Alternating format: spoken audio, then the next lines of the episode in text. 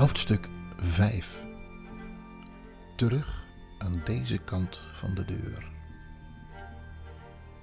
Omdat de anderen nog steeds verstoppertje aan het spelen waren, duurde het even voordat Lucie en Edmund hen gevonden hadden. Maar toen ze tenslotte allemaal bij elkaar waren, ze troffen elkaar in het lange vertrek waar het harnas stond, barstte Lucie meteen los. Peter, Suzanne, Peter, het, het, is allemaal waar. Het is allemaal waar. Edmund heeft het nu ook gezien. Het is echt een land en aan de andere kant van de kleerkast. Edmund en ik zijn er allebei bij geweest. We, we, we kwamen elkaar tegen in het bos. Doe dan, Edmund, vertel ze dan eens. Huh? Waar heeft ze het over, Ed? zei Peter. En nu zijn we eigenlijk bij een van de naaste dingen uit dit verhaal gekomen. Tot op dat moment had Edmund zich alleen maar misselijk gevoeld. En verder had hij alleen een slecht humeur. En ergerde hij zich aan Lucie, omdat ze gelijk had. Maar hij had nog niet bedacht wat hij moest doen. En nu Peter hem zo onverwacht om uitleg vroeg, besloot hij ineens het lelijkste en het gemeenste te doen wat hij maar kon bedenken. Hij besloot om Lucie voor gek te zetten. Ja, vertel eens, Ed, zei Suzanne. En Edmund trok een hooghartig gezicht, net alsof hij stukken ouder was dan Lucie. Was niet zo. En zij zei met een spottend lachje: uh, Oh ja, ja, Lucie en ik uh, zijn aan het spelen geweest. En we hebben net gedaan alsof het hele verhaal over het land in die kleerkast echt waar was. Ah, voor de grap.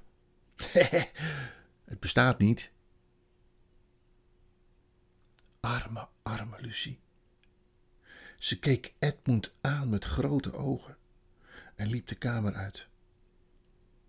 Edmund, die elk moment vervelender begon te worden, was ervan overtuigd dat hij er tot dusver het uitstekend afgebracht had en ging dadelijk door. Oh, daar heb je weer zoiets. Altijd weer met die kinderen. Dan zijn ze klein hoor, dan moeten ze altijd. Hé, hey, hallo, luister jij eens even, viel Peter uit. Hou jij je mond eens. Sinds ze met die onzin over die kleerkast begonnen is, heb jij Luus al door maar misselijk behandeld en nu ga je ineens vertellen dat je meegedaan hebt met zo'n spelletje. Nu stook je haar weer op om van tevoren af aan te beginnen. Volgens mij doe je dat alleen maar om haar ermee te plagen. Maar het is toch allemaal onzin? zei Edmund teleurgesteld. Oké, dat natuurlijk is het onzin, zei Peter.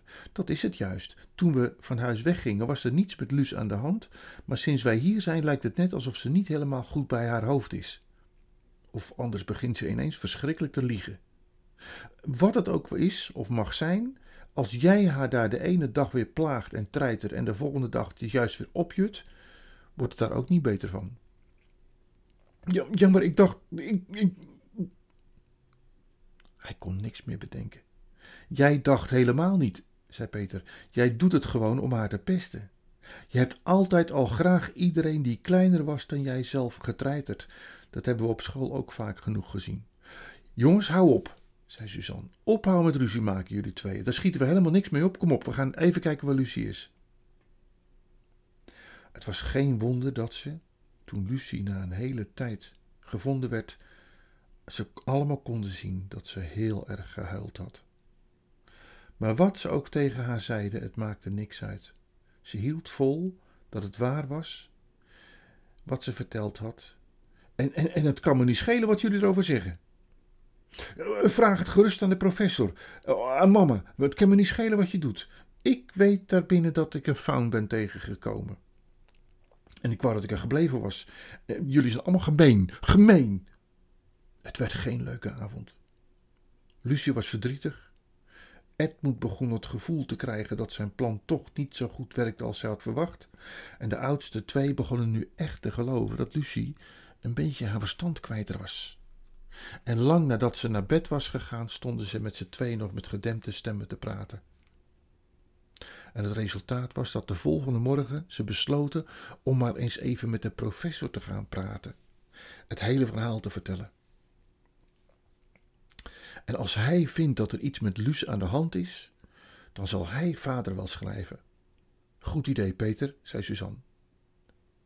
Ja, want ik weet niet meer wat we ermee aan moeten, zei Peter. Dus na het eten gingen ze bij de studeerkamer aankloppen en de professor zei binnen.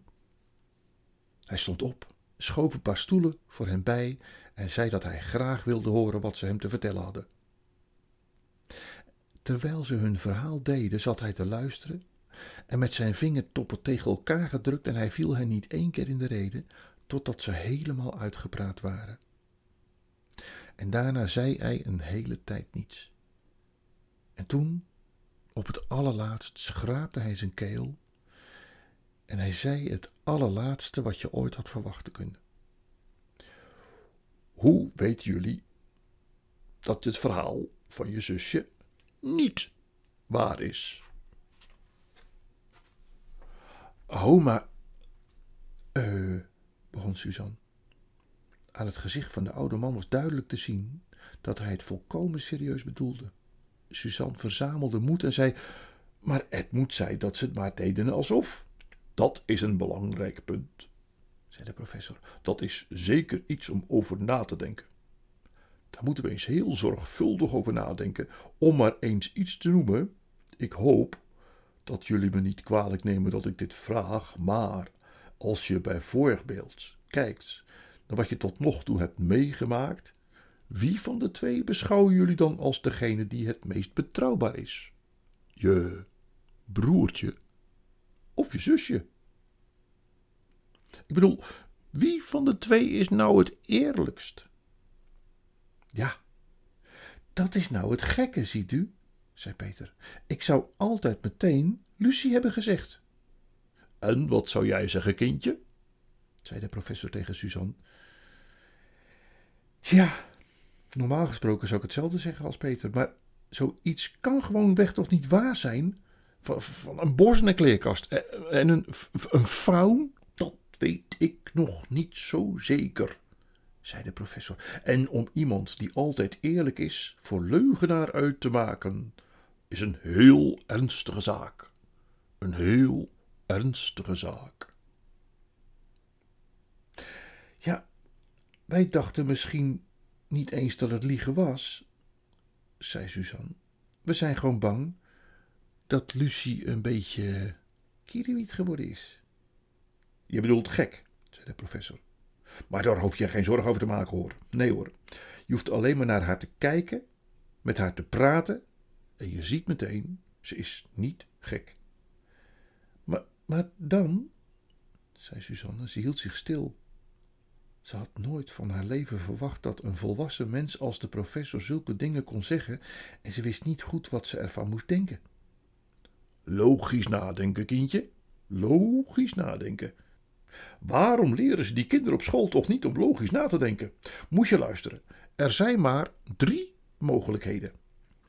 Of ze liegt, of ze is gek, of ze vertelt de waarheid. Nou, jullie weten dat ze nooit liegt. Het is duidelijk te zien dat ze niet gek is. Dus moeten we op dit moment, en zolang we er geen verdere bewijzen van hebben, aannemen dat ze de waarheid spreekt. Suzanne keek hem onderzoekend aan. En ze zag aan zijn gezicht dat hij hun niet voor de gek probeerde te houden. Maar dat kan toch niet waar zijn, professor? zei Peter. Waarom zeg je dat? Nou, in de eerste plaats, als dat land echt bestaat, waarom komt iedereen er dan niet in? Elke keer als er iemand in die kleerkast komt, ik bedoel, toen wij erin keken, was het er niet. En Lucie zelf deed ook niet alsof zij het zag. Wat heeft dat er nou mee te maken? zei de professor. Nou, ziet u, als iets echt bestaat, dan is het er toch ook? Uh, altijd? Hmm, is dat zo? zei de professor.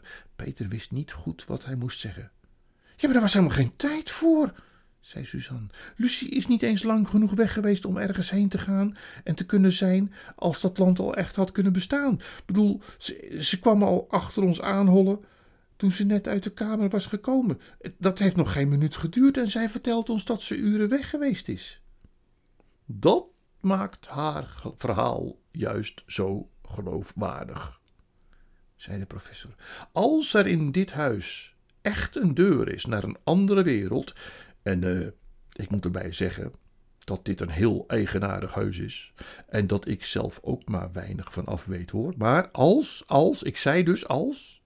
Als ze in een andere wereld terechtgekomen is, dan zou het me volstrekt niet verbazen dat als die andere wereld ook een hele eigen tijd zou hebben. Een uh, ander soort tijd als in onze wereld. Zo zou het best kunnen dat er in onze wereld helemaal geen tijd voorbij ging, hoe lang je daar ginds ook zou blijven. Aan de andere kant geloof ik niet dat veel meisjes van haar leeftijd zoiets zouden kunnen bedenken. Als ze het allemaal zelf verzonnen had, dan had ze zich denk ik wel een tijdje verstopt, voordat ze tevoorschijn was gekomen en, en jullie verhaal verteld. Maar, maar, begon Peter, bedoelt u dan echt dat er nog zoveel andere werelden zijn dat die kunnen bestaan, zomaar overal, net om het hoekje, zo, zo zoiets zou ik maar zeggen? Zeker. Heel waarschijnlijk, zei de professor. Hij nam zijn bril af, begon de glazen schoon te poetsen terwijl hij in zichzelf mompelde. Ik vraag me af wat die kinderen allemaal op school leren. Of misschien wel wat ze niet leren. Maar wat moeten we nou doen? zei Suzanne. Ze had het gevoel dat ze met hun gesprek van het onderwerp begonnen af te dwalen. Mijn lieve meid, zei de professor en hij keek hen allebei eens even scherp aan. Eén idee heeft niemand voorgesteld. En dat kunnen jullie nog eens even heel goed proberen. Huh? Wat dan? We zouden allemaal best eens kunnen proberen ons met onze eigen zaken te bemoeien. En daarmee was het gesprek met de professor afgelopen. Daarna werd alles voor Lucie een stuk fijner. Peter zorgde ervoor dat Edmund haar niet meer plaagde, en zijzelf en ook de anderen voelden er niets voor om er nog één woord over die kleerkast te hebben. Het was zo langzamerhand nogal een pijnlijk onderwerp geworden, en zo leek het er een tijd lang op dat alle avonturen afgelopen waren. Maar ja, dat is niet waar. Daarom dat we dit verhaal hebben. Het landhuis van de professor, waar zelfs hij zelf maar zo weinig van af wist, was oud en beroemd. En er kwamen vanuit het hele land mensen naartoe. En vaak vroegen ze of ze dan het huis van binnen mochten bezichtigen.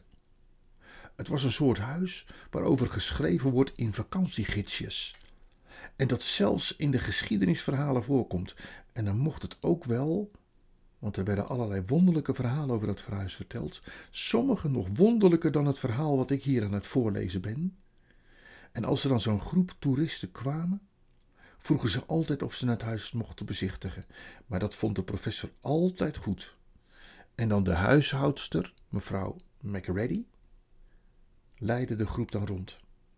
En dan vertelden ze allerlei dingen over schilderijen en dat harnas, over zeldzame boeken in de bibliotheek.